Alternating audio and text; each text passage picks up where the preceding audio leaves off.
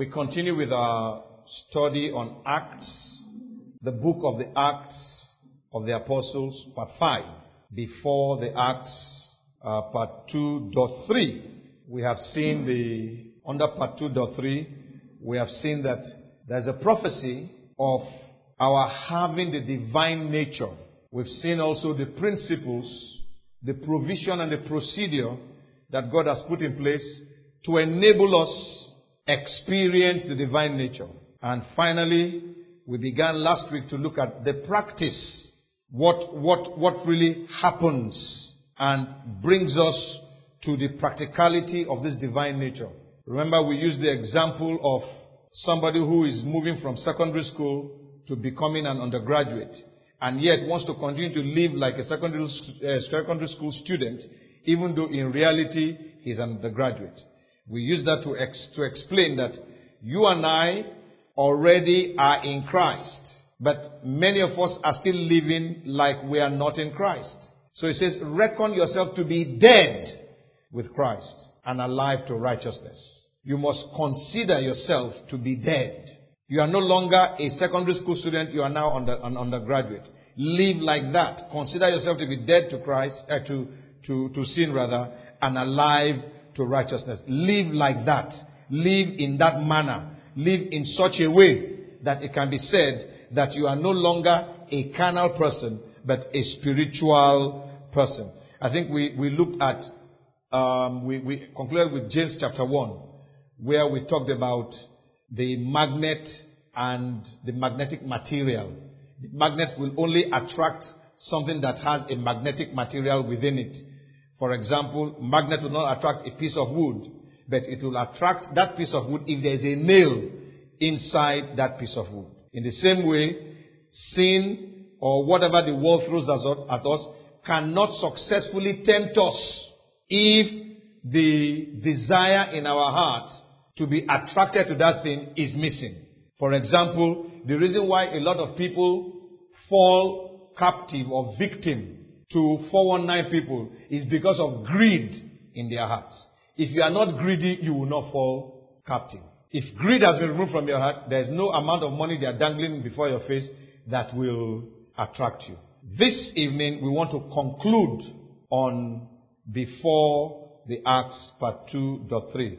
Romans chapter 12 verse 2. Romans chapter 12 verse 2. And do not be conformed to this world, but be transformed by the renewing of your mind, that you may prove what is that good and acceptable and perfect will of God. As we look at Romans chapter 2, uh, chapter 12 verse 2, the first word there is the word and. That word and, we know it to be a word that joins two statements together. So that means we need to look at verse 1. In reading verse 1 of Romans chapter 12, it says, I beseech you therefore, brethren, by the mercies of God, that you present your bodies a living sacrifice, holy, acceptable to God, which is a reasonable service. And do not be conformed to this world. Even the first verse, when you look at it, there's, a, there's another co-joining word.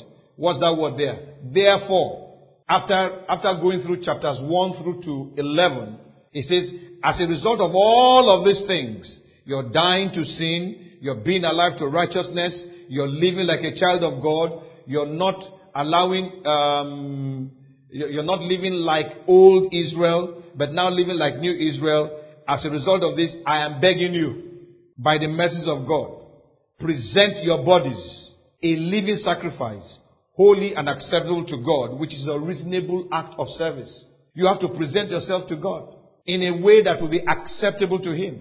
God will only accept that person that has died to sin. That person that is alive to righteousness. He says it's your reasonable service or your reasonable act of worship. And then he now goes on. And do not be conformed to this world, but be transformed by the renewing of your mind, that you may prove what is that good and acceptable and perfect will of God. So let's begin to look at some of the key words that are operating in this in verse 2. He says, he uses the word conform. The word conform is to be fashioned along a particular line. To be, to be, to be formed in line with something. So do not be formed along the lines of the world. I think there's one translation that says, don't allow yourself to be forced into the mold of the world. Don't let the world dictate to you how you should live. You used to be of the world. Your fashion should no longer be of the world. You cannot wear dresses that the world calls sexy. You cannot wear clothing that is exposing parts of your body. Don't forget, you are what now? A living sacrifice. Holy. Acceptable to God. There are things that you can no longer do. This was a problem for uh, Princess Diana. She was a commoner who became a princess. But she wanted to continue to live like every other person. She wanted the freedom that the royal family would not give to her. Eventually, she had to divorce from the royal family. She parted ways because she couldn't live that life. But the princes in the royal family, they were, they, that was how they were trained from when they were children. Not to be conformed to a different life, but that lifestyle that they have. But the princess could not. Even though they called her a princess, they gave her everything that she required. Deep within her, she was unwilling to be conformed to that lifestyle. And she just had to get out of it. The same thing happens to us. We used to be commoners. Now we are holy, acceptable unto God. There is a lifestyle that is required of people who are holy. That lifestyle does not come by observation. So it says, and do not be conformed to this world, the lifestyle of the world, the way the world talk, the way the world do things. For example, you look at the, the way the world takes decisions. They take decisions based on observation. For the believer, we don't take decisions that way. Our decision making comes from above. We are told what to do.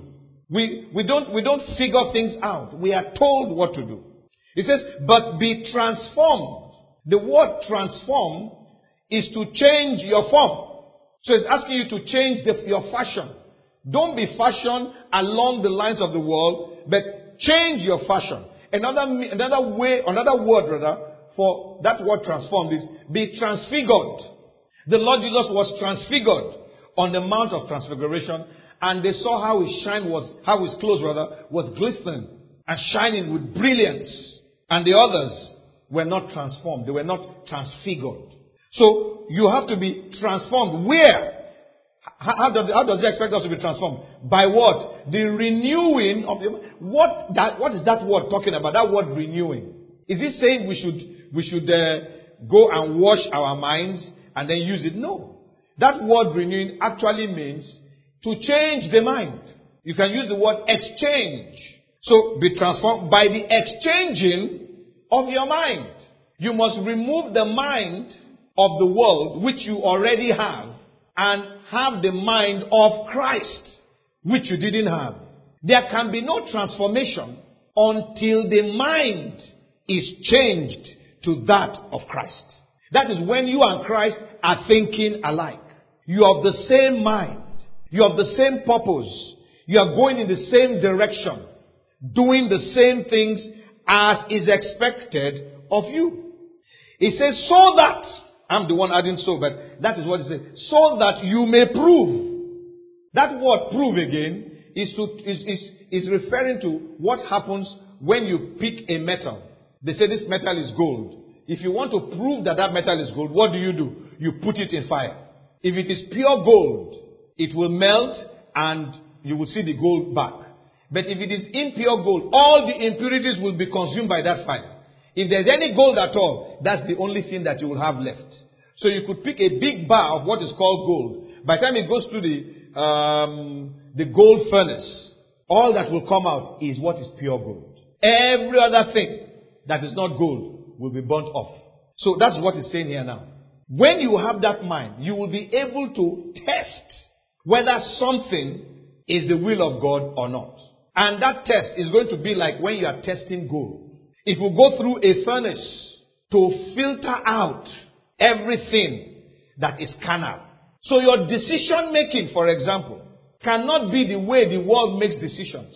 The world looks at what is going on now and takes a decision based on that. But God has seen more beyond where you are today and is telling you what to do. But if you don't have the mind of Christ, you will not be able to accept what God is saying to you. Do you understand that? You will reject it. That you may prove what is that not the will of God. Number one, it is what? Good. Number two, what is it is acceptable to who? To God. Now, if you don't have the mind of Christ, you are not going to see the will of God as good. You are not going to see the will of God as acceptable. In fact, you will reject it. And finally, he says it is perfect. If you don't have the mind of Christ, you will want to tinker with the will of God to add or subtract something. But when you have the mind of Christ, to you the will of God is good. It is acceptable and it is perfect. So it doesn't matter what happens for a child of God. What he needs to do is, Lord, is this thing in your will? Now I need to explain something to us. Many of us conclude that an event is the will of God. That is true to an extent. To the extent that that event is leading eventually to the will and purpose of God. Do you understand that? For example, Joseph taken as a prisoner was the will of God, insofar as it was leading Joseph to the throne in Egypt. But if in that uh, being in bondage, they were taking him to Saudi Arabia and not to Egypt, that would not be the will of God. So people might be going through the same experience, but what makes it the will of God is that that event is taking you exactly to the purpose that God had planned. I think it's in, it's in First Peter also that the Bible says that we can suffer according to the will of God. So there's a suffering that is not in accordance with the will of God. So we need to understand. Now, where that suffering is in accordance with the will of God, then it is good. Do you understand that? It is acceptable and it is perfect. You can rejoice in that event. You can rejoice in all of that. To, to, to put it a, a little bit further, when we talk of the will of God, we are speaking essentially of what was in the mind of God from the foundations of the world. You see, God's will is not something that He just thinks of today. His will has been predetermined. The, the, the Acts of the Apostles talked about the predetermined counsel of God in handing Christ to Potiphar. Now, for you and I, if we didn't have the mind of Christ, we will query it. Why do you have to hand over your son to be killed? Why not rescue him if you have that power? Do you understand that? But because we now have the mind of Christ, it's okay. The cross, for example, is a very gory thing. It's an execu- it talks about an execution. Why would I delight in the cross? Only because I have the mind of Christ. Because that mind was in him, therefore he went to the cross. Philippians 2 tells us that. He says, Let this mind be in you, which also was in Christ Jesus, who did not count it robbery to be equal with God, but humbled himself, surrendered himself, submitted himself to be uh, executed in, at, at the cross. Such an ignoble death. How many of us would want a preacher? They say a preacher is being executed. For what? For armed robbery. Ah. How does, how does that glorify God? But if God orchestrated that that is how you are going to glorify Him, then that is how you are going to glorify Him. As far as God is concerned, what they are doing to you is what? Good.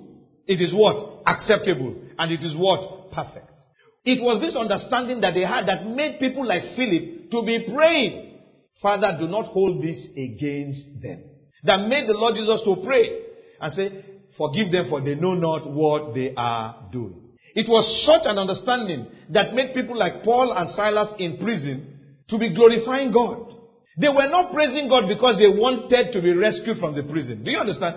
We, when, we, when we read the Bible, we already have some preconceptions that they must have been praying because they, know they knew that praise and prayer will bring deliverance. What they were actually doing was their normal pattern.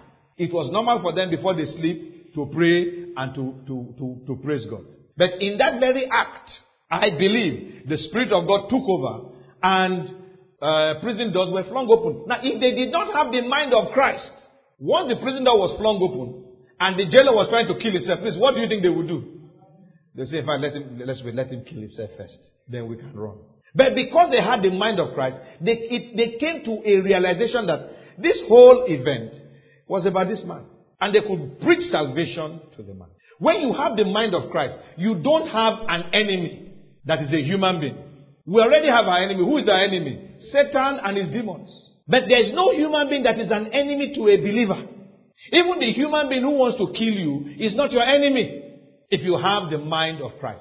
It is this tra- work of transformation that is bringing us to this place of the practice of the divine nature. Now, without this transformation, you cannot be effective in practicing, in, in living the divine nature. I know that we've been looking at the divine nature, we've been speaking about the matter of sin and other things, but it goes beyond that.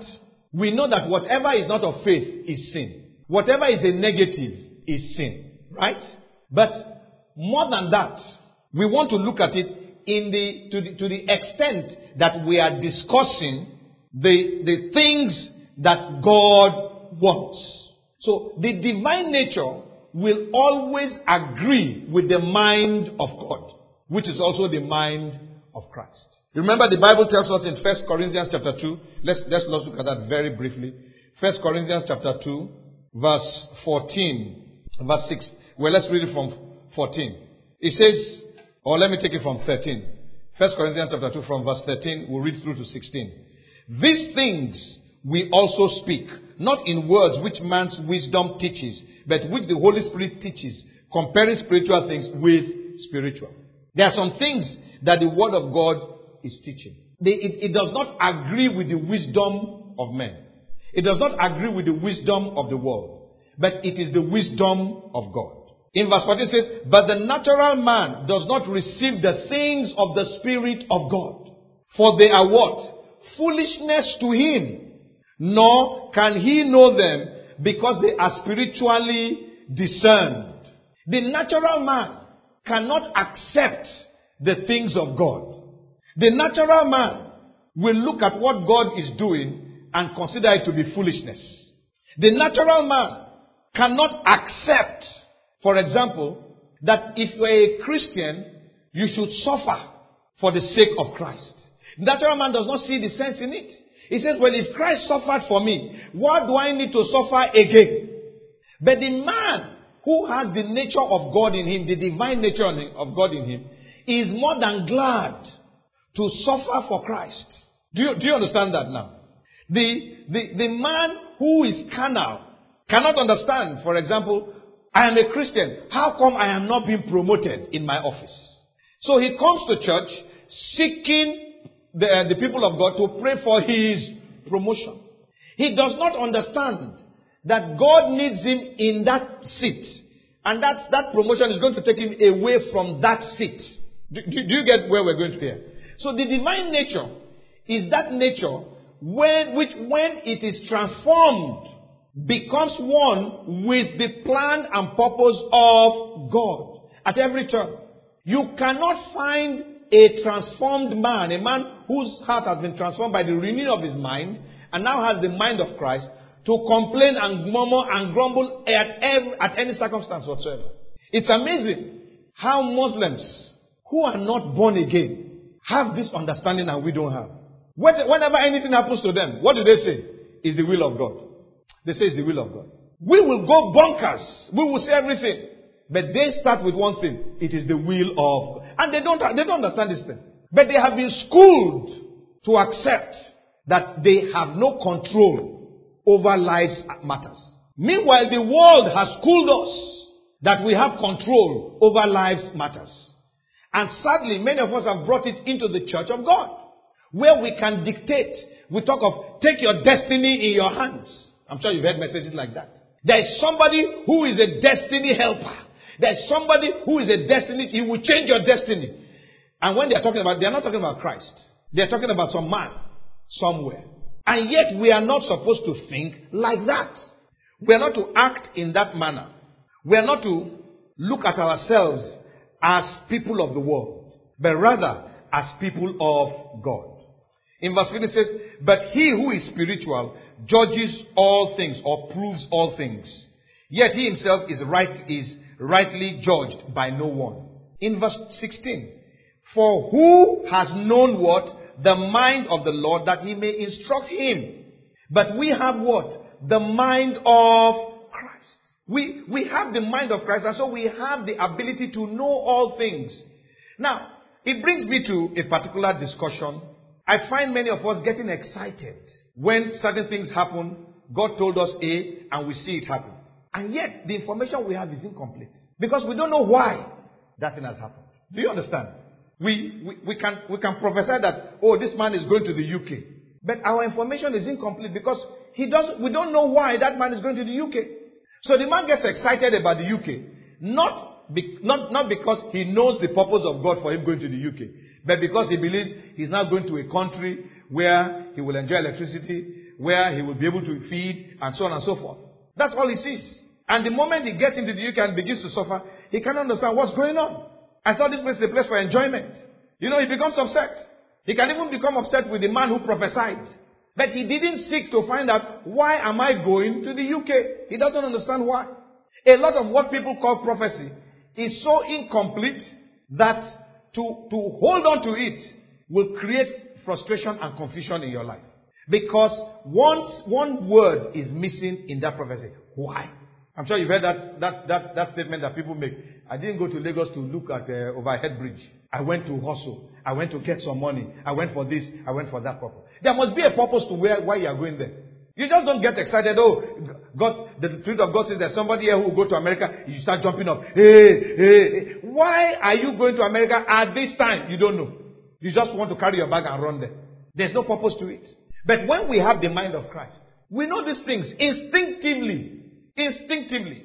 If you were to find yourself in the presence of God, for example, you are going to be seen, if God were to open your eyes, you will see events that will, that are, you see so many things happening at the same time. Some of them may not happen for the next hundred years if Christ tarries. But you are seeing them. You remember Daniel and his vision. Daniel was shown certain things. In fact, at one point in time, he fainted because he, made, he didn't understand it. You see, an, you see an animal that's looking like a leopard, and yet it has four heads. Ah, what is going on? You, you start wondering what's happening. Until the angel came and gave him explanation. For those who truly have the mind of Christ, they always want to seek why. They are not satisfied to just get a message. The Lord, what is the purpose of this message? What is my role in this? And then God tells them, don't worry, you have nothing to do with it. I'm just telling you. So he knows why he has been told. Many of us don't even know why we have been told things. We just broadcast. Sometimes God does not want you to say what He has told you to anybody. But because we want to prove that we can prophesy, we start talking. And when the thing happens, we are happy. But we still don't know why it happened. Praise the name of the Lord. So that it is very crucial that as believers, we must have a change. I'm going back to Romans now, verse 2. We must have that change in our mind. It must be changed. If we go to the scripture text, which is Ephesians chapter 4, one of the scripture texts, Ephesians chapter 4, and we read, I'll just read briefly from verse 20 to 24. It says, But you have not so learned Christ. You have not learned Christ as the way the, the unbelievers behave. We have learned Christ differently. In verse 1 it says, If indeed you have heard him and have been taught by him, as the truth is in Jesus, that you put off concerning your former conduct the old man which grows corrupt according to the deceitful lusts. Look at verse 23. And what? Be renewed, the same word, and be renewed in the spirit of your mind. Let your mind be changed.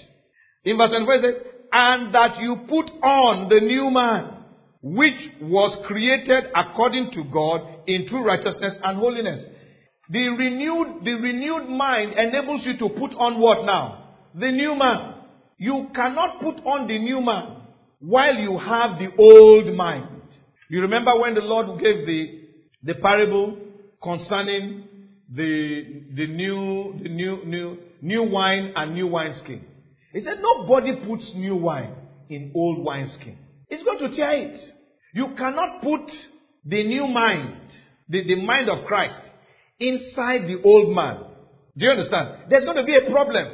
You're going to have enmity. You're going to have quarrel. So for you to put, for, for you to have the new mind, you must put it in the new man. which is created according to God in true righteousness and holiness. So this is the, the matter. Now, if we go to Galatians chapter 6, Galatians chapter 6, and read from verse 14, read verse 14 and, and 15. Paul is writing, he says, But God forbid that I should boast except in, in the cross of our Lord Jesus Christ, by whom the world has been crucified to me and I to the world. The world has been killed to me. What was the means by which the world was killed to him? The cross. The cross was the agent of execution. What does that mean? It means nothing in the world moves him. He has died to the world and the world is dead to him. I've used the illustration before of Fufu and myself. You remember that illustration I used? That no matter how wonderful the soup is that you have prepared, if there is no gari or pounded yam, leave me out of it. Or even, um, what do you call it? Wheat. Wheat flour or semovita, count me out. If you bring fufu, you will eat the soup. It doesn't matter how many things you have put inside that soup. Put stockfish, put meat, put everything. I am not eating that soup with that fufu. So, in that expression, I have been crucified to what now? Fufu. And fufu has been crucified to. Fufu doesn't come near me. He knows that there is nothing you are going to do. You can wrap it, call it gold standard, call it, it this fufu came from Dubai. Tell us that the best chef in the world prepared the fufu. Fufu knows that I'm not going to look at it. So fufu is dead to me as I am dead to fufu. Do you understand? Now what he's saying here is that the world does not even come to attempt to tempt him again. You remember, was it two, two Sundays ago we discussed the matter of in our homes that you will be tested where? In your home. Because in the home, for example, the spouses know which button to push. You remember that? Now, as they are, as they are pushing that button, each time you, you react, they will keep pushing it. A time will come when the nature of God is formed, fully formed in you. And the new man, which after God has been created in true righteousness and holiness, begins to manifest. They will be pushing the button. It will move you. At that point in time, what do we say? You have been crucified to that button. And that button has, because the button, don't worry, it won't move. Leave him alone. Do you understand? Now, as long as you are moved by that button, they will continue to push it. As long as you get angry when they make certain statements, the day Satan wants to upset you, he will get your spouse to make that statement. You will get angry. You will get upset. The day Satan wants to disgrace you outside, he will get somebody to make that statement. Your head will just catch fire. Before you know what's happening, you are fighting or abusing somebody. The next thing, they will see your face swollen because a few blows have landed for daring to, to respond. But why, why was your spouse pushing that button inside the house? Because God did not want you to respond that way outside. So they were pushing that button at home so that you will overcome it. But you refused to. You got angry every time they pushed the button. You got upset every time they pushed the button. So when they push it outside, what happened? You responded. The divine nature is one that has been crucified to the world. And the world knows that this one has been crucified to me. It avoids it. I, I, I remember the children of Israel who went into a strange land and began to ask questions. They felt they were grasshoppers to these giants. I think that is bad enough. You now go and ask the giants, but don't we look like grasshoppers to you? They say, oh, of course, you are like grasshoppers. What does you want them to say? You have called yourself a grasshopper. The world knows that this man is, we have pushed every button possible. It's not affecting him anymore. So the world has gone its way. You have gone your way. In verse 15 it says, For in Christ Jesus, neither circumcision nor uncircumcision avails anything but a new creation. Circumcision doesn't matter anymore. It's not, to the, to the Galatians when Paul was writing to them, the issue in their case was that after they got born again, some people came and told them that it is not enough to just make a statement of saying you are born again. You must be circumcised.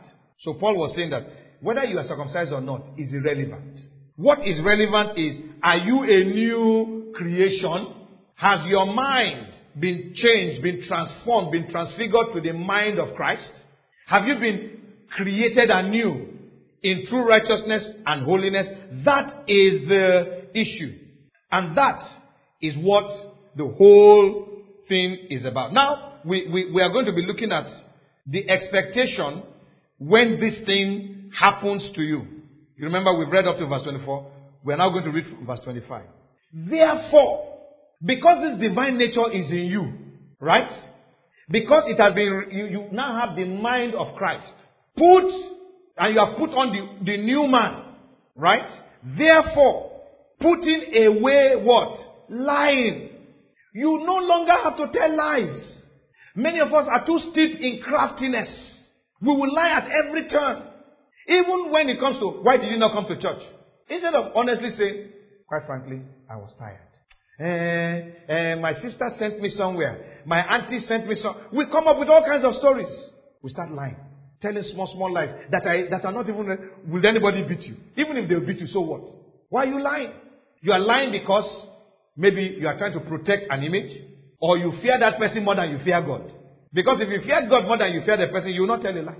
Or for some other reason. Or maybe you want to, you want them to continue to see you as somebody who loves the Lord and loves church. There are many reasons why we tell lies. But not one of it is justifiable. But when the divine nature is in you, now you see, when you have put on this nature, because it's a new nature, in a new man, they have to teach you how to walk with this new nature. Do you understand that? For example, a man had legs. He had an accident. They cut off the legs. And then they put, they gave him prosthetic legs. He's never used it before in his life.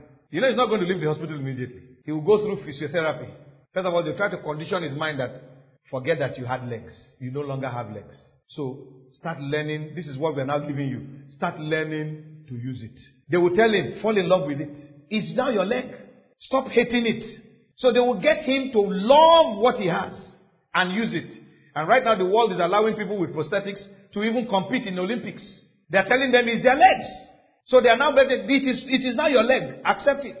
But you know, there are some things that this new leg cannot do. It can't kick football the way you were kicking football with the old leg. So they will tell you what it can do and what it cannot do. And teach you what you can do with it. And then expect you to practice it. They said it is by practice. Do it every day. After a while, it becomes a part of you. So it is. When you have the new nature, when we come to church and you are hearing the word of God, what is the word of God not telling you? This is how this new nature behaves. The new nature does not tell lies. So that's what he's now saying. Therefore, putting away what? Lying. Let each one of you speak truth with his neighbor. For we are members of one another.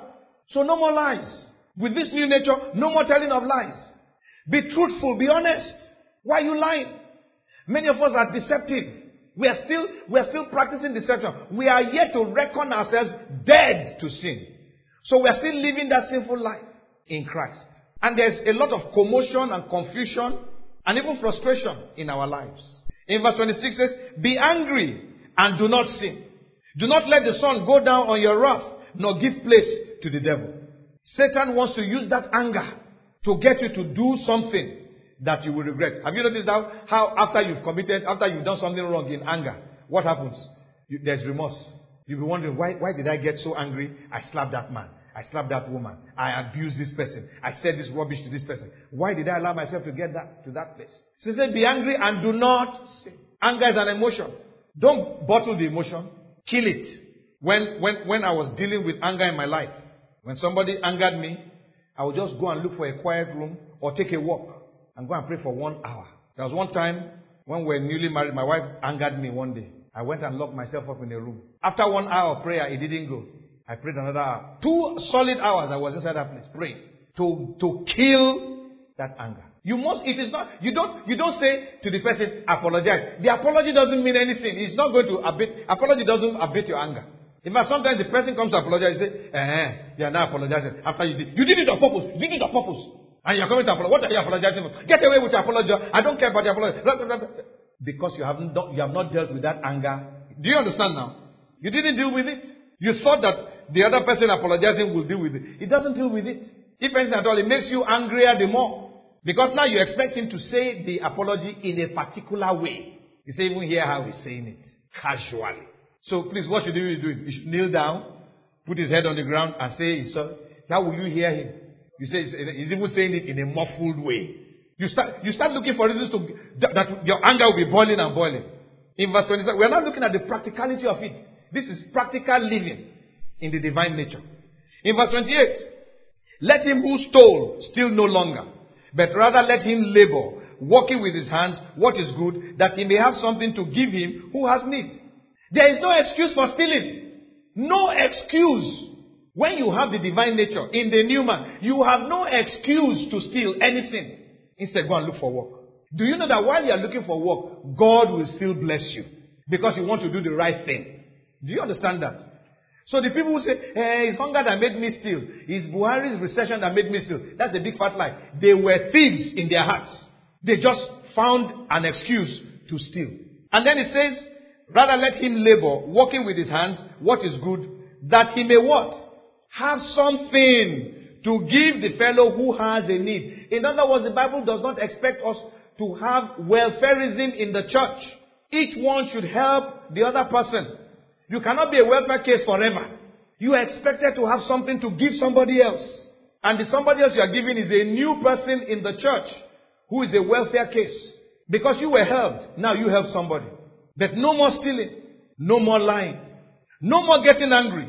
In verse 24, uh, verse 29 rather, let no corrupt word proceed out of your mouth, but what is good for necessary edification, that it may impart grace to the hearers. We must be careful what comes out of our mouth. No more abusive words. No more words that do not edify. No more words that do not build up. That's what education. Education is to build somebody up, to encourage someone. He says, but what is good for necessary edification? We are not asking you to begin to, uh, what's the word now? To, to begin to bloat the ego of the man. No. We're asking you to speak words that would build his inner man, the spirit man, that edifies the spirit. Words of encouragement. Not a word that will turn him into a proud and arrogant person. In verse 30 it says, and do not grieve the Holy Spirit of God, by whom you were sealed for the day of redemption. How do we grieve the Spirit of God? By disobeying Him, by refusing His counsel, by saying that we can do it on our own when He tells us what to do. We need to be prompt to carry out the instructions of the Holy Spirit. When we don't do that, when we debate it, we are grieving Him. I'm sure you know how, if you were an expert, how you will feel when they came to consult you for your expert advice. You gave them expert advice and they started questioning your expert advice. That was what happened to Ahithophel. Ahithophel gave the best counsel there could ever have been. But thank God for David's prayer. When Hushai came and gave a, a totally wrong counsel, Ahithophel was, was hurt deeply and went and committed suicide. May you not commit suicide because of pride. So that is the, that is the issue. with the Holy Spirit, the Holy Spirit is the, is the, is the be all. He's taking instructions from heaven and telling you this is what to do. You grieve him when you, when you refuse to take his instructions. You grieve him when you continue to live in sin whilst he's telling you how to live righteously. Verse 31. Let all bitterness, wrath, anger, clamor, and evil speaking be put away from you with all malice. Put away. Kill it. That's what he's saying. Kill it. Never to return. What are you being bitter for? Why are you wrathful? Over what? Kill it. There's no, do you know that as, when you, when the divine nature is operating in your life, there is no basis for being bitter. Whatever state you are in, God is aware. Do you understand? You have the nature of God. So there's no basis for being bitter. What the Bible is saying is that all these things are in the past. They were things you used to do, used to engage in, but no longer do you engage in those things? You were those things, but no longer.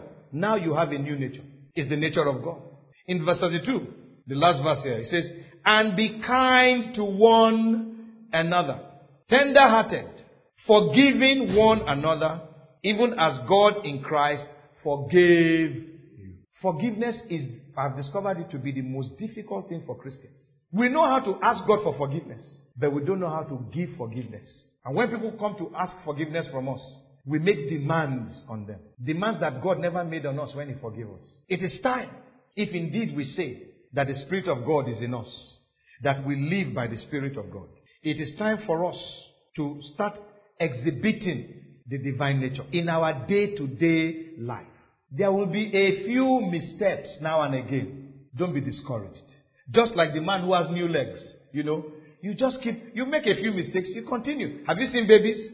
When they are trying to walk, they fall. Do they stop walking? They get up again. So you will make a few mistakes. Don't be discouraged. Brush the thing off. That is, seek God's forgiveness, plead the blood of Jesus, and be determined that it won't happen again. And you continue to, you continue to live as God wants you to live. Now, what many of us do when we have been given prosthetics is after trying a little bit, the thing is not working. What do we do? We just go and say, Doc, move the thing. In fact, we don't end up, we just move it ourselves. And go and look for the old legs that were cut off, that was not working, and try to attach it. Now we have double jeopardy. The prosthetics was attached by a doctor, a trained person. You can't attach it.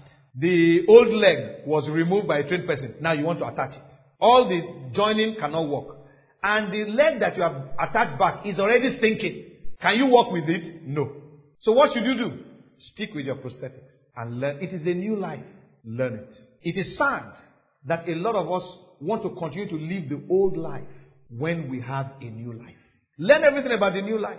If, for example, you go to a nation and you become a citizen of that nation, one of the things one would expect you to do is what? To learn the ways of that nation.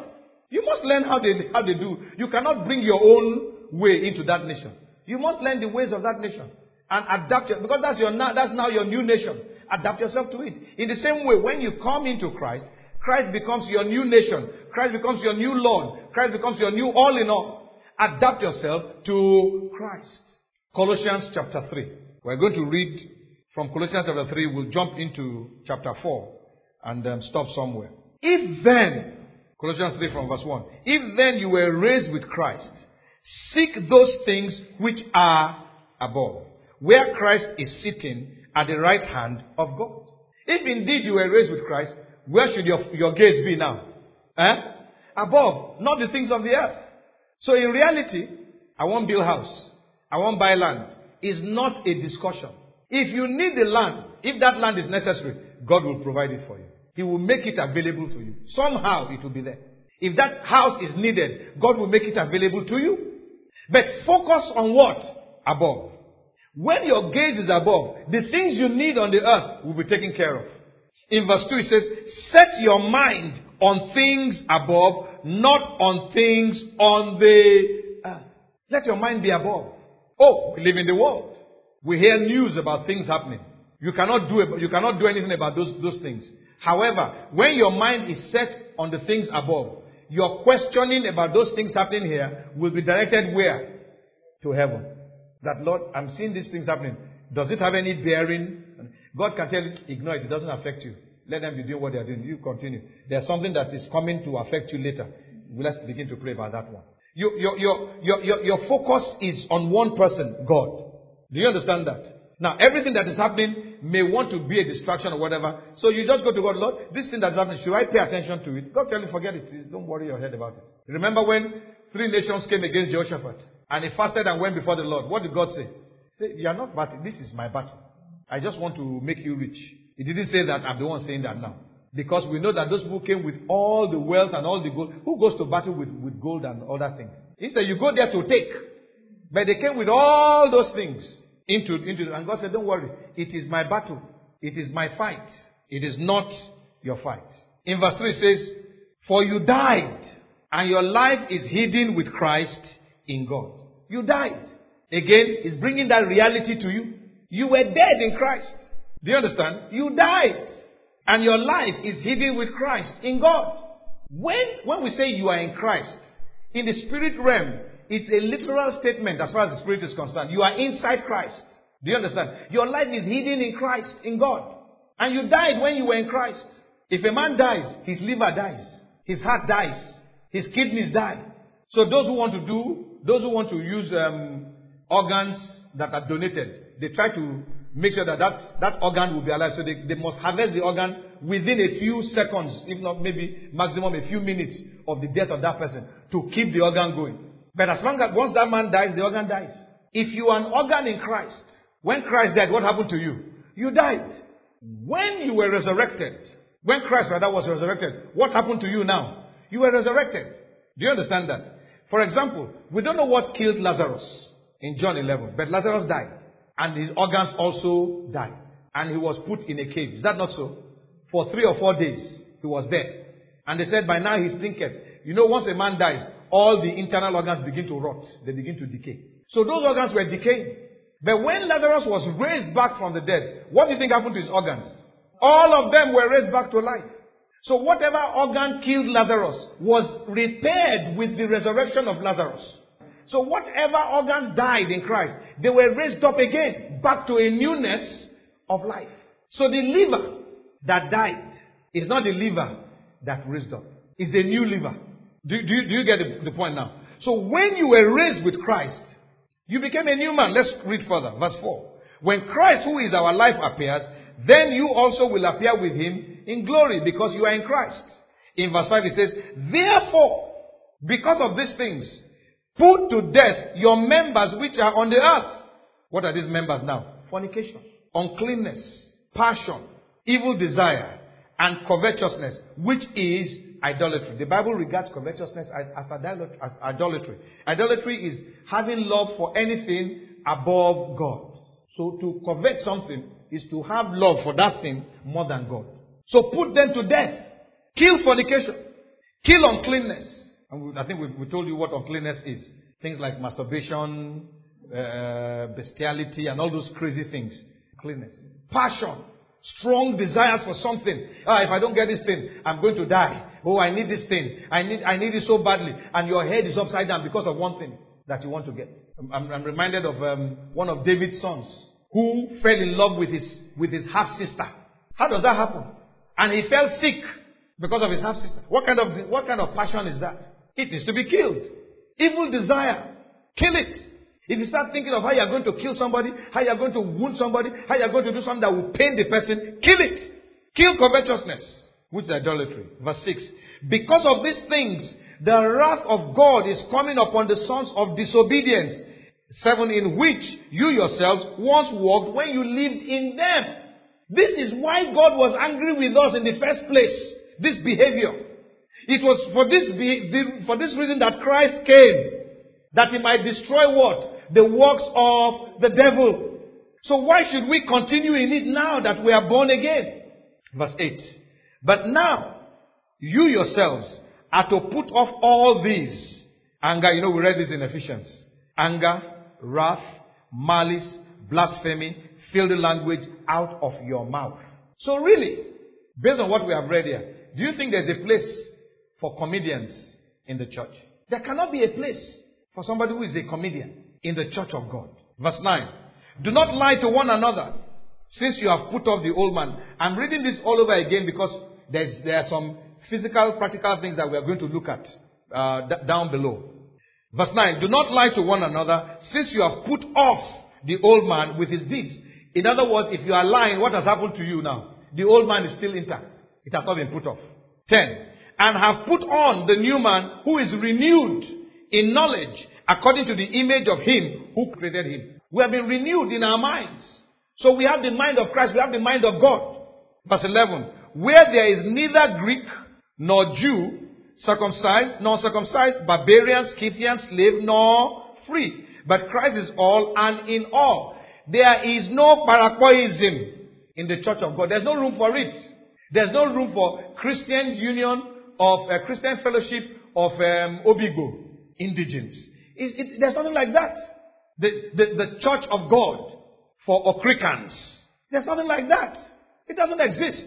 We no longer belong to an ethnic tribe. We belong to a, to a heavenly kingdom. Verse 12. Therefore, as the elect of God, holy and beloved, put on tender mercies, kindness, humility, meekness, long suffering. What are these things? I'll just run, pick one or two of them and discuss. Humility is actually the nature of God. Can you imagine a high God coming to talk to man? A, talk, talk, a holy God talking to a sinful man. Even dying for a sinful man. What humility? What of meekness? Meekness is that you have the power to do certain things. But because of the Spirit of God in you, because of the nature of God in you, what happens? You temper that power and you don't do it. In reality, you can slap somebody, but you will not slap him. Long suffering, to suffer long. If you are, if you are going through long suffering, you cannot say, I'm going, I'm, this, this thing I'm going through is long suffering. Meanwhile, you are complaining. That's not long suffering. Long suffering does not go with murmuring or complaining. Long suffering goes with joy, rejoicing. Verse 13. Bearing with one another and forgiving one another. Bearing with many of us are short fused. We cannot accommodate other people. People who are not like us. How can he say such a thing? You don't know him. You don't know his upbringing. You don't know the way he was brought up. Let him say it. If you want to correct him, correct him in love. But don't correct him condescendingly. How can you say such a thing? Don't you know this? No, no, no, no, no, no, no. That's not your be. That's not the bearing with one another. You you can even bear another person's fault. Look, look overlook his fault. Say, well, don't worry, he doesn't understand. Over, overlook it and forgiving one another. By the time the fellow is coming to say, I'm sorry, he's already forgiven. You're not going to sit and start discussing with him. That thing you did, it pained me. Look, anyway, right? It's just that you apologize. Otherwise, eh, you don't know what I've been planning. No, no, no, that's not it. Forgive. If anyone has a complaint against another, if anyone has a complaint against another, even as Christ forgave you, so you also must. Let's read 13 again. Bearing with one another and forgiving one another, if anyone has a complaint against another, even as Christ forgave you, so you also must do. Forgive. Forbear. Look at them, look at other people as people who have not yet experienced what you have experienced in life. So overlook it. Don't account, hold on to any, everything. What does the Bible say about love? It says it covers what? A multitude of sins. What it means is that it overlooks faults. If the fruit of the Spirit is in you, you will overlook faults of other people. Knowing that if God did not do what He has done in your life, you will be like them. There's no room for arrogance and pride. Verse 14. But above all these things, put on what? Love, which is the bond of perfection. Love is the be all and all of everything. Your love for God, your love for fellow men. Is what is going to make you to overlook other people's faults. Is what's going to make you to show tender mercies to other people, regardless of where they are from. We're speaking in terms of practical Christianity now. Be a Christian in, in, in practice, not in name only, but in word and in deed. Let us see the love of God in your heart. Let us see it manifest. Your fear of God, let us see it manifest. If you're a believer, you, you have the heart of God and the hands of God. It is through you that God will help others who need help. Not necessarily financial, but through you God will help. So when you are praying for healing for somebody, it is not so that you can be, your face can be plastered on a billboard. It is because you are the hand of God to pray for that. Do you understand that now? It's not so that you can plaster your face on a billboard. There's no place for those billboards that we have all over the streets. There's no room for it. Even the billboard of the church should not have your photograph. That's the truth. Pastors are now changing their photographs on Facebook. Every, what is it for? Even Christians, what are you doing? We're changing photographs left, right, and center. The females are changing photographs and, and standing in seductive manners. And they are Christians. And we are to accept it as that they are Christians. Where is the new nature? Where's the new man? And let the peace of God rule in your hearts, for which also you were called in one body, and be thankful. Why are we afraid? Why do we fret? Oh, uh, this is happening. Ah, uh, uh. Where is the peace of God? It's supposed to be there in your heart. So why are you fretful? Why are you fearful? Which was what the Lord told his disciples. Why are you so fearful, O ye of little faith? Why can our hearts not be steady knowing that the peace of God rests there? Is it that we don't appreciate the nature that we have, that God has put in us? Or is it that we have not even received that nature, let alone put on the new man? Maybe the old man is still very much there. And that's why there's so much fear. The old man was afraid of God. Man was afraid of Satan, its master, was afraid of God, his punisher. That's how we saw God, his punisher. And he saw Satan as his master that will give him things. So was afraid of Satan, afraid of God. But the new man reveres God and is not afraid of Satan. The new man is a thankful man. Be thankful. We are thankful for everything. We are thankful for the food that we've eaten. We are thankful for the sack letter that we have received.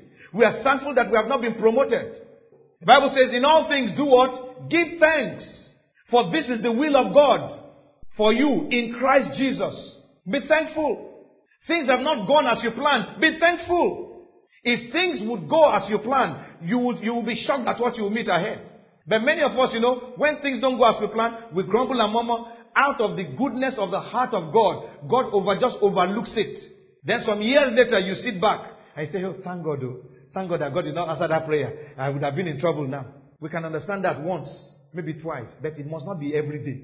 After five years, "Oh, this is what God was doing five years ago." It must stop. How how long are you going to do that? The simple truth is, you don't know what God is doing. Except God reveals to you. And if He doesn't reveal to you, so, so be it. Let's assume that we are standing, we're, we're, we're on the ground floor of a 50 story building. And we have a walkie talkie or a mobile phone. And the person on floor 50 says to you, stay in. There's a demonstration going on. Then you go and put your ears outside and say, I'm not hearing noise.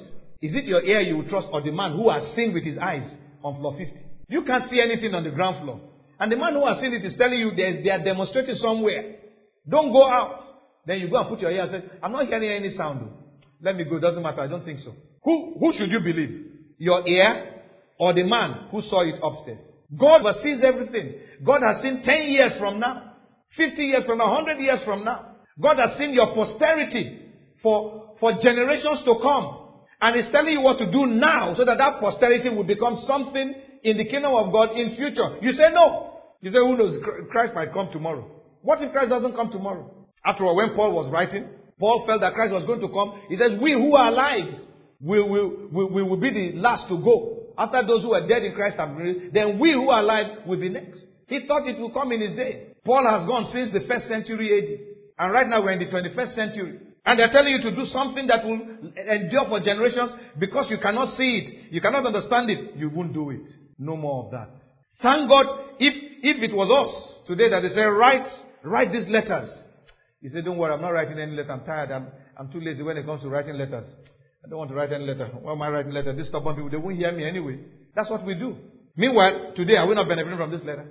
Are we not?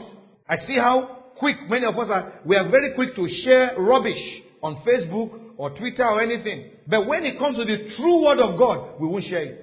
We just look at it and skip on. But when it comes to sharing rubbish, we are the ones who are propagating all absolute nonsense. Verse 16. Let the word of Christ dwell in you richly or abundantly in all wisdom. Soak, the, soak yourself in the word or with the word. Consume the word of God.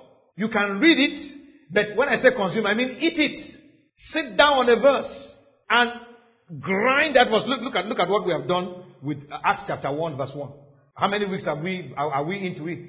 Still discussing it. Let the word of God dwell in you richly in all wisdom, teaching and admonishing one another in psalms and hymns and spiritual songs. And might I add, in, in, in the gospels, in the epistles, because that was, they didn't even know that they were writing Scripture. As far as they were concerned, what was he talking about there? Their own scripture.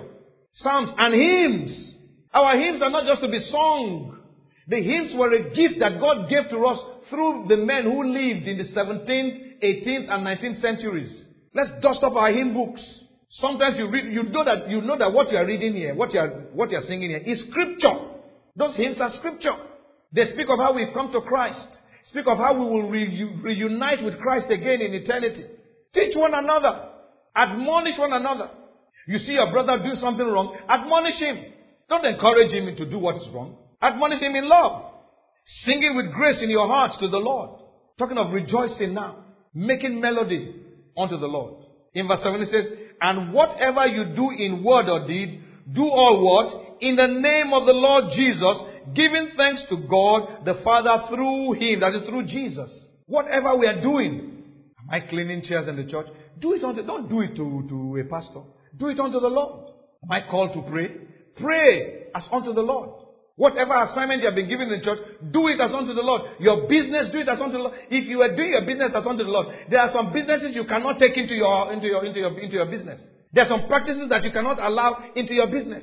If I'm going to have a business seminar, for example, I'm not going to teach you how to do business. I'm going to teach you the simple ethics of what it means to do business. Treat everybody right. Don't seek to cheat anybody. That's the right way to conduct yourself in business. These are simple principles of, of, of guiding you. You are employed, then handle your, your employer's job as though you were the one doing that job, as, as though it was you are the one who started that business. Do it well, do it well. Let it be you doing it. Now we come to the matter of applica- applicability in the real sense of the word. Verse 18. Wives, Submit to your own husbands as is fitting in the Lord. Is that in the Bible? The Bible is not a, is not, is not against women. This is not a matter of feminism or sexism. This is the reality, the practicality. If the divine nature is in you and you have put on the new man, and you're a wife, submit to your own husband. The Bible says it is fitting in the Lord. It is a fitting thing to do. Many of us bring shame to the name of God by the way we conduct ourselves. Let me just look at, let's put a finger on, on verse 18. We're coming back to Colossians and just read uh, 1 Peter chapter 3 from verse 1. Wives, likewise, be submissive to your own husbands, that even if some do not obey the word, they without a word may be won by the conduct of their wives. Verse 2, when they observe your chaste conduct accompanied by fear, reverence for God. You can win your husband to God without a word, just by your conduct. Remember when we we're discussing the, that except a corn of wheat fall into the ground and die. Remember that? And I said it's when you are dead that you can be planted and bring forth fruit. A wife that has died will win the soul of the husband to God by her conduct. Even if he doesn't say anything. Please look at verse 3. Do not let your adornment be merely outward, arranging the hair, wearing gold, or putting on fine apparel. Rather, let it be the hidden person of the heart, with the incorruptible beauty of a gentle and quiet spirit, which is very precious in the sight of God. Stop spending time making up. Spend time building the inner man. That's what he's saying here. In verse 5 he says, For in this manner, in former times, the holy women who trusted in God also adorned themselves, being submissive to their own husbands. Don't follow the people of the world. Don't follow the women of the world who believe that equality is everything and, and, and, and is, to be, is to be struggled with their husbands. And we have pastors, sadly, who want to preach uh, a message that is uh, uh, acceptable to women and they, they, they, are happy when the women are, are, are, are, making noise. It's not the word of God. I've always said that you cannot have two captains on a ship. That ship is going to crash. Only one instructor in the house, the husband, one implementer, the wife. And it doesn't have any bearing on whether the wife is a fool or not. No. That's where God has placed her. Let her stay there. And it, it is not because God hates her. No. There's a plan and purpose for her life. Let her be, let her be, let her rejoice in the place that God has placed her. It is fitting in the Lord for a wife to submit to her own husband. In verse 19, husbands, Love your wives and do not be bitter toward them. When we talk of love, what are we talking about? We're not talking of an emotional thing. We are talking of an act of benevolence that is not the result, that is not based on the behavior of the recipient, but on the nature of the one who is being benevolent. I will love my wife because it is my nature to love, not because she's misbehaving, or, or rather, not because she's behaving herself well. Do you understand? I'm to love my wife whether she's behaving well or not. That's the reality. It has nothing to do with whether she's behaving or misbehaving. Just like in the matter of submission of the wife, it has nothing to do whether the husband is born again or not. Or whether he's a good husband or a bad husband. Just submit to him. I'm reminded again of, uh, what's her name? Abigail. And um, what's the fellow's name? Nabal. Nabal was a horrible man. But Abigail played a major role in Nabal's life protecting him and his, and his children and his, uh, his household against David, who was coming to finish him. Abigail could have stepped aside and said, Don't mind, he's a, he's a foolish man. They would have killed her as well. And God helped her. A few days after, in fact, the next day when he, when he told the man, the man had a stroke. A few days later, he died. And she was free from that man's bondage. Husbands, love your wives. Don't be bitter towards them. They may be annoying, they may be insulting. Love her. Go and lock yourself in a room when he has annoyed you and pray. Pray out the anger. Pray out the bitterness. Don't be bitter towards your wife. This is the practicality of the divine nature in our hearts. Verse 20. Children, obey your parents in all things. In how many things? All things. For this is well pleasing to who? To the Lord, not to your parents. God is pleased with it. When you have the divine nature, what do you want to do? You want to please God. So we obey our parents in all things. I mean, a, a, a child, you're not the one paying your school fees. Your father says, I want you to do, to do medicine. You are arguing with him. I don't want to do medicine. I don't want to do this. I don't want to do that. Go and ask those, those people who dictate for their children. I want you to do this. I want you to do this. Those children end up becoming the leaders in the country because they listen to their parents. Their parents can recommend them to anybody. The man went to, went to study law that his father said study. He would have loved to be a poet, but he went to study law. The father is there. Eh, my son is in law school. Oh. As he's coming out, he's walking your chambers.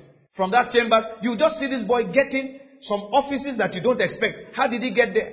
Because the father who told him to go and study is invested in him. But they told you to study law. You say you want to, you want to be a poet. Go and study your poetry now. Will your father be invested in you? You can be happy and say, oh, my, my son is a poet. I don't know what that means, but he's a poet.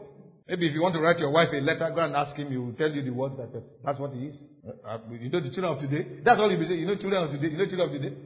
So, me, I don't know where to fix him. So he's looking for work. If you can find something for him, find something for him. He's a poet. Maybe do you do you know anybody in Daily Times or something? Put him in Times. Let him go and be doing poetry, his poetry there. But if the father wanted you to be, if his father wanted him to be a poet, you know that he will go out of the way to make sure that he's established. Do, do you understand? That is the same thing here. Children, obey your parents in all things, for this is well pleasing to the Lord. Verse 21, fathers. You see, speaking to, why is God focusing on the household at this point in time? Because everything emanates from your household. When he's talking about the bishop, he starts with the household of the bishop. Fathers, do not provoke your children, lest they be discouraged. It's not every time they say, hey, hey, hey. No. Sometimes overlook the foolishness of the child. Then one of these days you just take him on a walk. You see that thing you did was foolish. But I didn't want to say anything at that time. Have you learned your lesson? Yes, okay. Don't do it again. Let's continue. Don't provoke, don't, don't provoke them to become rebels. Some children are rebellious not because, well, of course, you know, we, they already have the nature of rebellion. But somebody put the fire and catalyze that rebellion in them. Does that also mean that we should be patting our children in the head when they do something wrong? No! Spare the rod, you spoil the child. Don't spare the rod. Twack his buttocks. If you have a child who is in his twenties and is living under your roof, and he misbehaves, you come here. I am still able to flog you. And you grab the cane and actually twack the child. You don't like it, go get your own accommodation. As you enter this house, you do what I tell you to do. Discipline your child. Yorubas have a saying, they say the child that refuses home training, they will train him outside and it will be worse. Many of the people who refuse home training, they are in prison. Society is now training them. Where? In prison. They didn't need society to train them in prison if they had listened to the training at home. You'll be shocked that some of them were not trained to greet good morning. I went to, what's this place called? This Eche Waterside.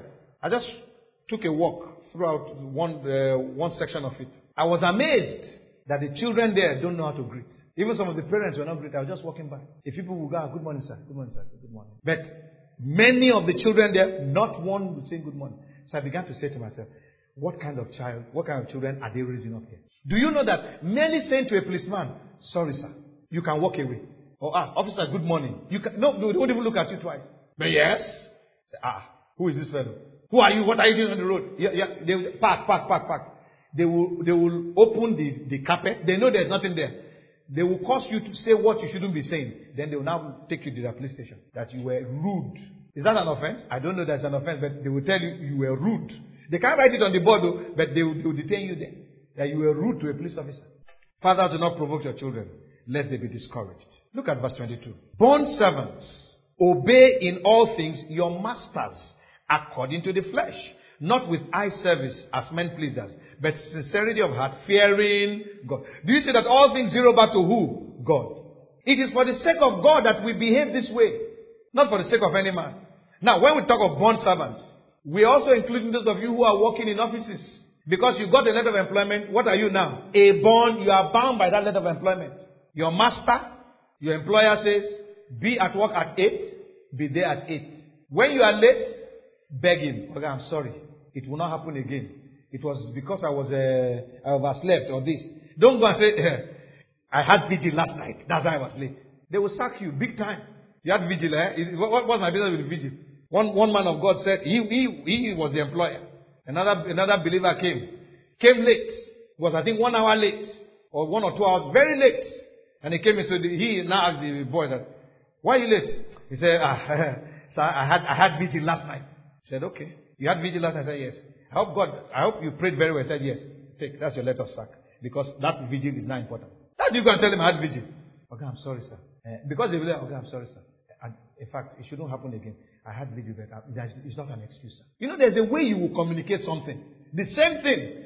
The man will say, okay, this, this is a wise boy, sit down. That letter, he will just shred it. But there's something, there is a way you behave yourself. He hasn't written letter. Say, oh yeah, secretary, come, take it, take note. What's your name again? Please put in. Uh, Mr. Susan, Susan, Susan, what's your name again? Uh, Adebayo, this, yeah, put it there. You are sacked. Just type it and bring, let me sign. Stand there, stand there, stand there, where we're signing. Call the accountant for me. Accountant, how many days has he worked? minus today. They, oh pay him and give him his letter. Bye bye. That's the end. Then you now come to church. Say, Pastor, we have to pray. It's prayer of fire. That man fired me. We must fire him back. Praise the name of the Lord. Because you broke the terms of the bond of the bond that you had with him. Bond servants, obey in all things your masters, according to the flesh, not with eye service as men pleasers, but sincerity of heart fearing God. And whatever you do, do it how? Heartily, as to who? The Lord and not to. Do you, do you understand what is, what is happening here? Who gave you that job now? God. Who put you in that house as a maid? God. Who sent you to that office to, to bid for that contract that you have won? God. So how should you do that job as though you are doing it to God? Do you know that if we are doing roads in Nigeria as unto the Lord, we can't do some of those shoddy things that we are seeing on the road. If we, if our service is as unto the Lord, you will, you will do your work knowing who is looking at you. Is not your master, but who? God. And he sees everything, even in the dark. And when God sees that you are willing to please him in whatever employment you have taken, that is when God will begin to promote you. Provided the promotion is not going to take you to a place where he doesn't want you to be. We must understand these things. How did Joseph serve Potiphar? He served so well that Potiphar elevated Joseph to become the chief of the servants. Verse 24. Knowing that from the Lord, from who now? You will receive what? The reward of the inheritance. For you serve who? The Lord Christ. That's who you are serving. When the wife is submitting to the husband, who is she submitting to now? When the husband is loving the wife, who is he loving now? Do you understand? When a child is obeying the parents, who is the child obeying now? God. When the father is not provoking the child, who is the father not provoking? The Holy Spirit. Remember, grieve not the Spirit of God. Verse 25. But he who does wrong will be repaid for what he has done, and there is no partiality. Who is going to allow him to be repaid? God. Let's jump to Colossians chapter 4 verse 1. Masters, give your bond servants what is just and fair, knowing that you also have a master in heaven. Do you see that it's all related to who? To ultimately is to God. So you are an employer of labor. Do what is just. Do what is fair. Pay a fair wage. Show kindness. Oh, the fellow earns salary, beautiful. But something has happened. A need has arisen. Help him if you can. Do you understand? Don't put yourself in a situation where you are, you are, you are not willing to help your employees. Verse 2. Continue earnestly in prayer, being vigilant in it with thanksgiving. The divine nature does not, does not exclude you from prayer. And by the way, prayer must not be limited to the purview or the domain of asking, of requests. Prayer is a time to communicate and commune with God. Do you understand? When we kneel down to pray, we are not just kneeling down because we want to ask. We are kneeling down because we want to discuss, we want to talk to God, we want to have conversation with Him. So we must pray always, honestly. Father, did you see that traffic yesterday? Wow, that was something. And as you are discussing with God, God can tell you, that traffic, I brought it about because of this, this, this. Eh? Glory be to God. Oh, thank you, Father. You didn't tell me that time, but it's okay. I'm, I was not grumbling anyway. I was compl- I wasn't complaining. I'm just telling you that I'm just trying to tell you my day. You can do that. Verse 3. Meanwhile, praying also for us. Your prayer must also include intercessions. must also include intercessions not only for believers, but also unbelievers. And particularly those who preach the gospel. He says, praying also for us that God would open to us a door for the word to speak the mystery of Christ, for which I am also in chains. Let's ask the Lord to, to, to, to, to spread His word through the lips of those who are preaching, not necessarily pastors, as many as are scattered all over the world. Even those of you who are in employment, that God, you can pray, Father, let brother so and so, let so and so in their office be able to communicate your word effectively to their superiors, to their subordinates, and to their colleagues. You can pray. Many of you feel that, ah, I can't pray for more than five because I don't know what to pray. There are so many things to pray for. You'll be there for two hours praying. Especially when you remember your, your brothers and your sisters who are in the field, who are out there in, in, their, in their place of employment. Verse 4. That I may make it manifest as I ought to speak. That is still talking about that he might be able to preach the gospel and make it clear. In verse 5 it says, Walk in wisdom, toward those who are outside, redeeming the. The divine nature does not work anyhow. Amongst those who are unbelievers, those are those who are outside. Among unbelievers, we must walk with wisdom. We must conduct ourselves with wisdom. When they look at you, they say, ah, now wow.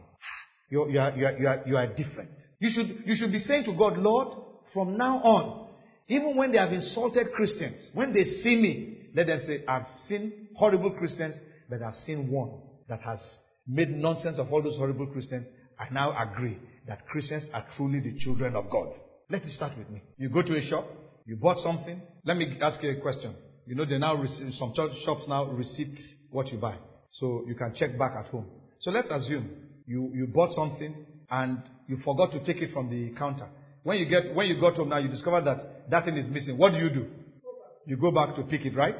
Now, what if when you checked out, they mistakenly put two instead of one? What are you supposed to do? You must take it back. The same speed with which you were going to collect that one that you forgot. That same speed. Don't delay. Don't say tomorrow I will go. Go now and drop it. When they say thank you, thank you, say don't worry, don't worry. It's, it's, it's not mine. It's yours. Walk away from there. Somebody might just want to, bro, I'm sorry, are you, a, are you a believer? Say yes. Which church do you attend? It doesn't matter the church. I'm a believer. That's what matters. That's what matters. That you're a believer. It's not your church. Do you understand? There are people who go to all kinds of churches and do all kinds of crazy things. I saw two young men today when I went out to evangelize. Eh, they were, they were smoking marijuana in one classroom in one of the schools there. I came and I said, well, I want to talk to you about this thing you are doing. By the way, um, have you heard of the Lord Jesus Christ before? They said, yes. I said, good. So, how did you hear about him? What, what is he to you? Oh, he's my Lord and Savior. I said, ah, is your what? Lord and Savior. I said, okay. So, are you telling me that you are, you attend church? He said, yes. He mentioned, this one mentioned the name of church, the other one mentioned the name of church. They just came back from church. So I told them, I said, now we have a problem. Because you also know that you have a problem. This thing you are doing, you know it's wrong. They were shaking their head. Afterwards, they know that's wrong. I said, but you can't help yourself, Abi. Good. Now I want to tell you how God is going to help you to solve this problem. That the nature in you likes this thing. But there's a nature God wants to give to you. That nature must, your nature must change. It's not the time to go and be telling them, do you want to give your life to Christ? No, no. I told them, I said, I am sure you have given your life to Christ many times. They started laughing. And I'm sure that they must have done it as, as recently as today. And still ended up smoking. We need to walk in wisdom towards men who are outside. We are not brash towards them. I attended one, one prayer meeting. And this fellow came. He said, the son of the bondwoman will not live with the son of the free woman. Who is the son of the bondwoman? The Hausas are the son of the bondwomen. Uh, who are the son of the free women? The Southerners are the son. Not Christians, so the Southerners are the son of. I looked at the fellow from up to toe. I said, something is wrong with this man. God forgive him. Because he, he doesn't know what he's saying. You know, there are some young men like that. They just hear one small thing and, and they have, they, they have trained their voices to sound as if they have bars. Well, Father, we're going to pray now. The son of the bondwoman must not live with his son of. What are you talking about? Do you know what you're saying? Do you know that in Aso Rock now, they are doing this now, they are doing that? When the other man was there, were they not doing worse? What are you talking about? Instead of you to pray that Father, that man who is the president today, he is not, he's not a believer, he's not born again. I don't know how you're going to do it. Somehow, Father, meet him. Maybe he's on the toilet bowl. Speak to him. He is at the age when he can die anytime. Father, meet him at the point of maybe this is why you made him to be president. That when we are praying for our leaders, we will pray for him. You know that is the right way to do things. When you enter into an office to talk to somebody, you don't go gra gra like the people of God will go. Yes, who is in this office? I want to tell you, you are doing rubbish. No, you go there like a gentleman. why are you laughing? Is that not how they come and harass you? So you go there and say, sir, Please, I'm asking for so and so person. Who is the head of this bill in this place? I have a problem. My my the statement you sent. Let's say let's let us use NEPA. The bill you sent. This bill cannot be true now. NEP, uh, PHEDC. This bill cannot be true now. They say, eh, eh, wait, wait, wait, wait. Did I shout at you when I came? Look at it again. You know, by the time you speak, speak, speak, after says, okay, bring it, bring it, let's see. But when you go there, who did this? Now who When you now finish, I'm a believer. Say, believer for where? One day I went to buy tire, and some people were harassing me. Come and buy from us. I said, get away from here. I want to buy from the other place. As they continue to insist and insist, I just blew my top and yapped them from top to toe. After I finished yapping them, it dawned on me that you're a believer. And this is a perfect opportunity to evangelize. As I turned to evangelize, one man said, and you they shout like that, you want preachers? I said, look, oh boy, Not be every time. We, we will do gentle, gentle, gentle. I used shakara and added you. Eventually, that boy who I shouted at became, he surrendered his life. We spoke. He become my friend today. I, I, in fact, anytime I want to battle, I just call his number and tell him I'm looking for this thing. He says, okay, okay, okay, I will, I will find it before you come. But I was ashamed of myself after I did that. And I knew I had to make amends. So we need to work with what? Wisdom. Be guided by the fact that you must be calm at all times. Finally, verse 6. Let your speech, this is the same thing we are saying. Let your speech always be with what? Grace. Grace.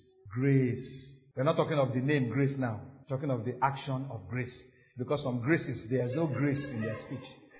Let your speech always be with grace. Seasoned with what? Salt. You know when food is not sweet, if you put salt, what will happen? You will eat it. There's a way you will talk to the person, the thing he didn't want to accept before, you will accept it. Why? Because your speech was with grace, seasoned with salt. There's a way to present the gospel to the most hardened of criminals. You don't go there and say, ah, now they smoke this thing. Look, you are going to hell. You are going to hell. They say, you said you they go. Get out from this place. Before we take match and throw you out of the place.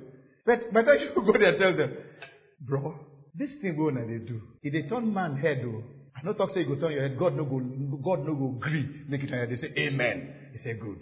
So that God no go agree, make it turn your head, I won't tell you what you go do. Do you understand? There's a way to speak and they will listen to you. There's a way you will speak. Nobody will listen. It doesn't matter what you are bringing, they will listen to you. You say, get away from here, I'll not listen to you. That you may know how you ought to answer each one. It's not the way you answer A that you will answer B. Do you understand that?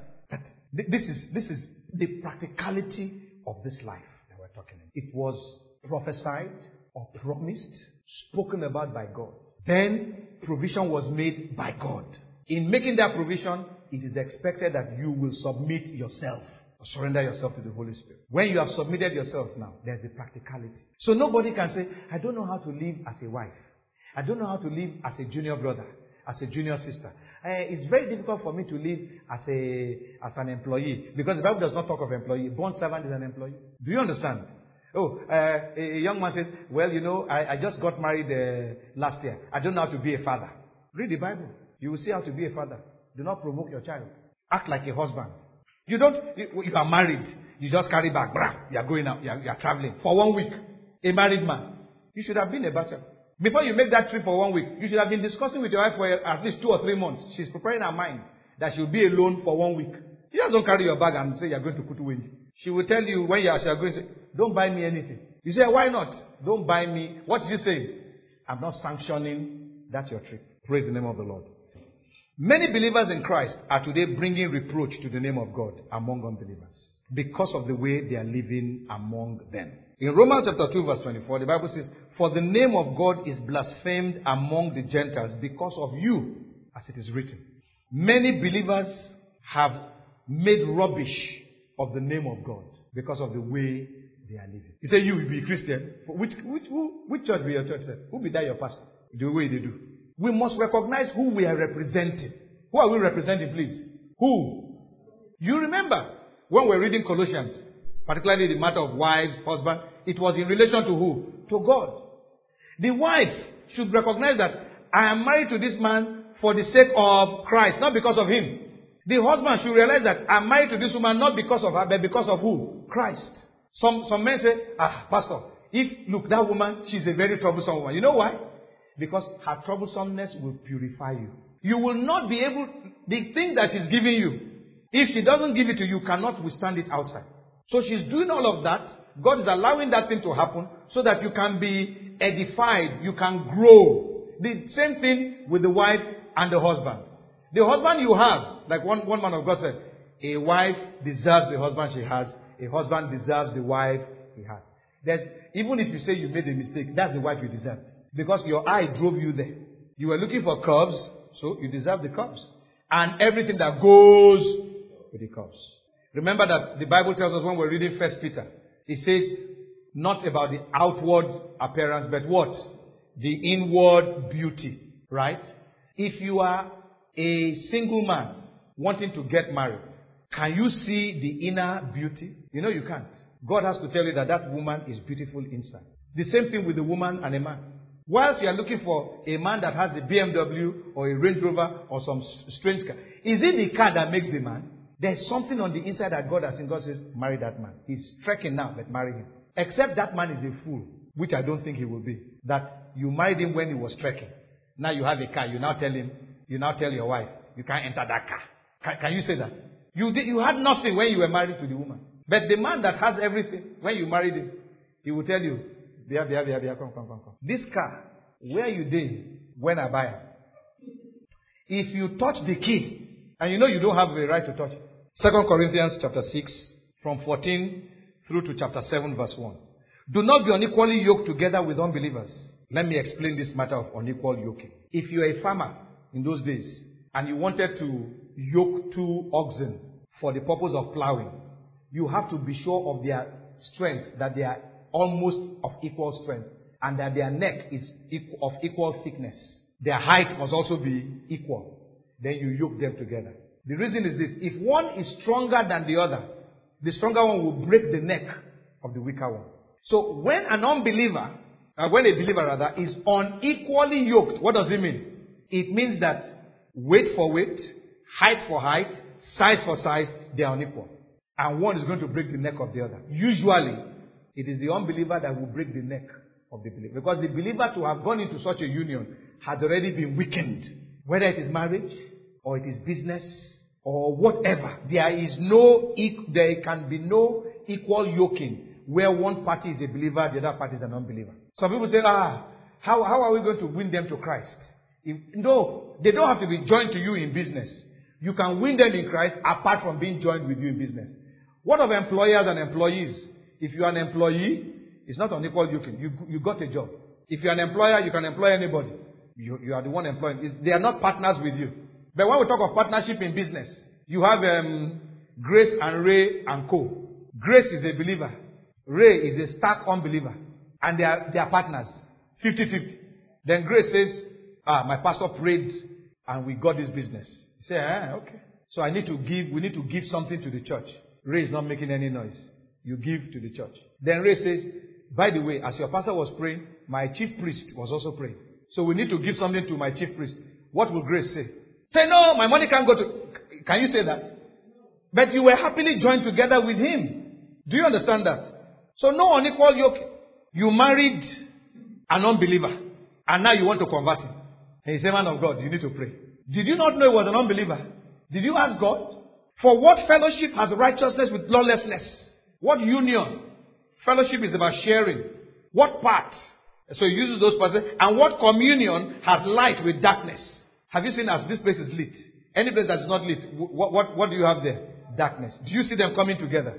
And what accord has Christ with Belial? Or what part has a believer with an unbeliever? You have no part. Verse 16. And what agreement has the temple of God with idols? For you are the temple of the living God, as God has said, I will dwell in them and walk among them. I will be their God and they shall be my people. Therefore, come out from among them and be separate says the Lord. Do not touch what is unclean, and I will receive you. I will be a father to you, and you shall be my sons and daughters, says the Lord. In fact, when that problem existed in um, in Israel under Nehemiah, and they brought it they brought it to the fore, what happened? The men had to let their wives go, who were foreigners. We read these things and we just bypass it. You need to break those relationships instantly. If you are married, you are married. You can, there's nothing you can do about that one. Because you, you, you took your two eyes and entered the thing.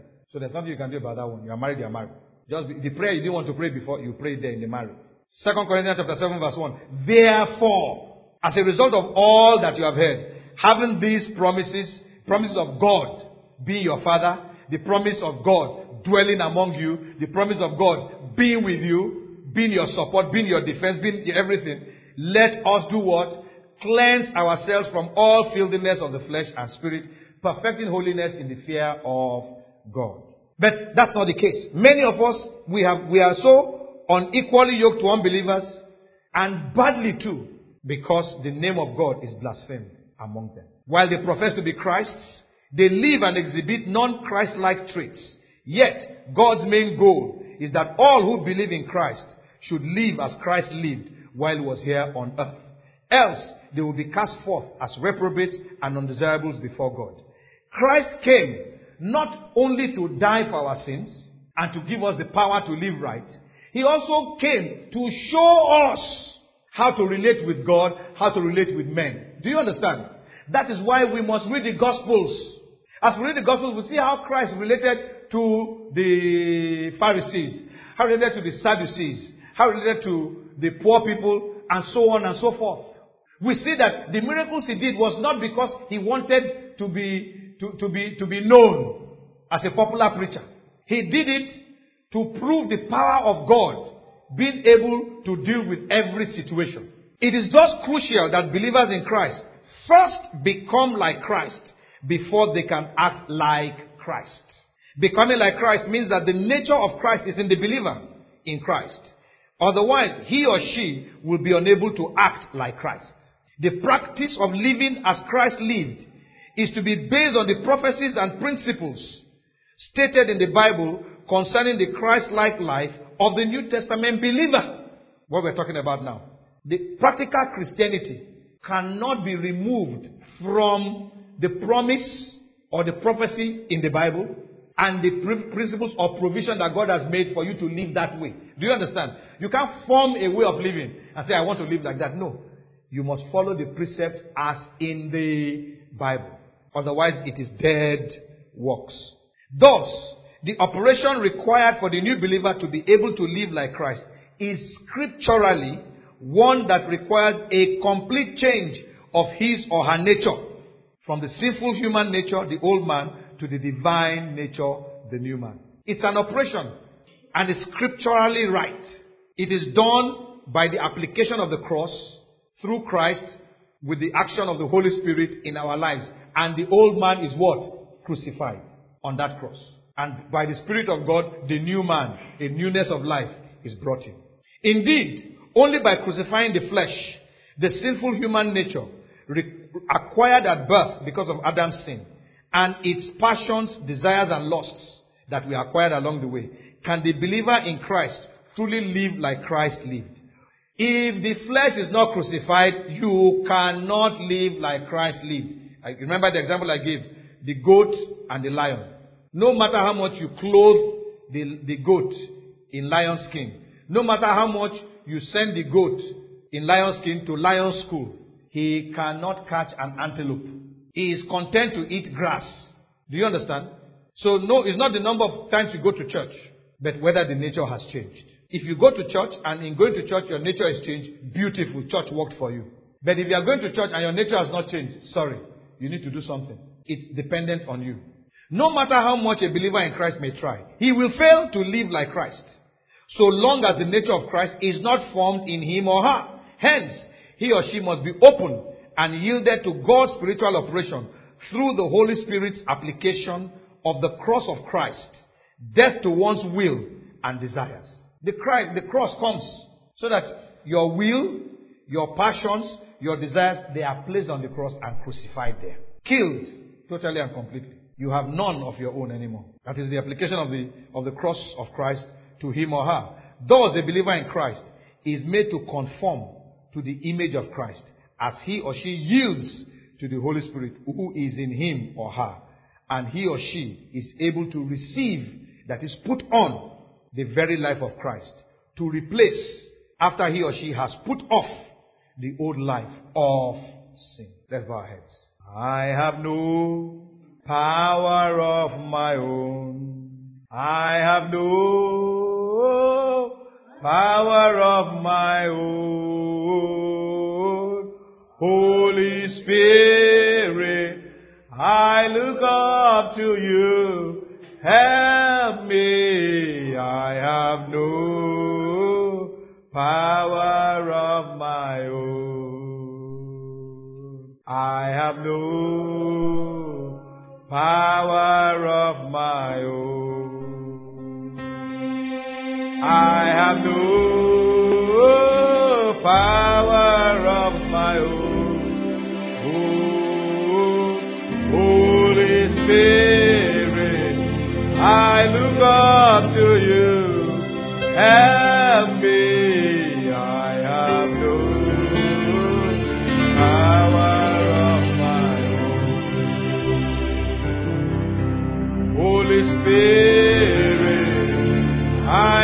up to you. Help me.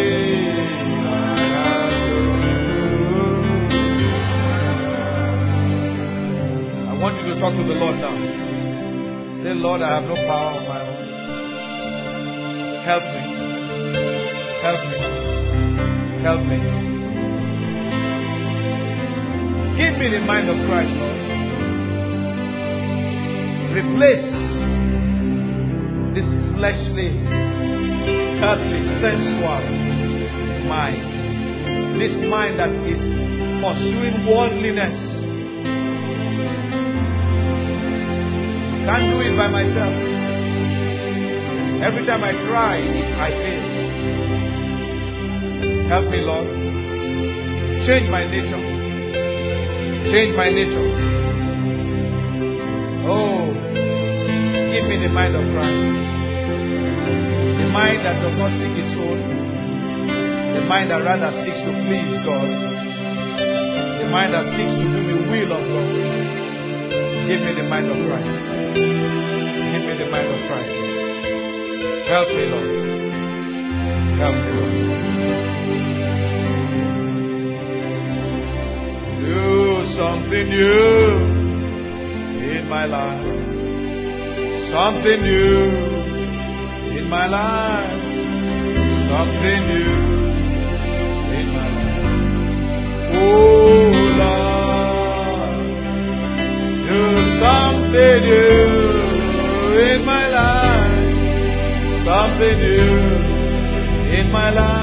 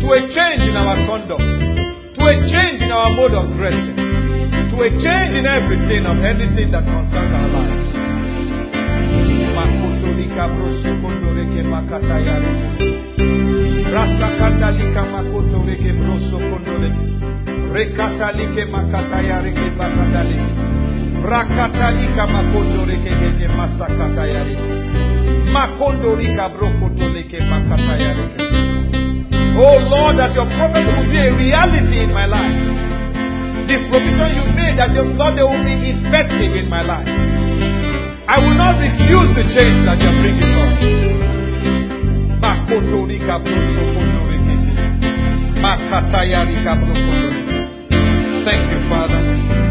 In Jesus' name we have prayed.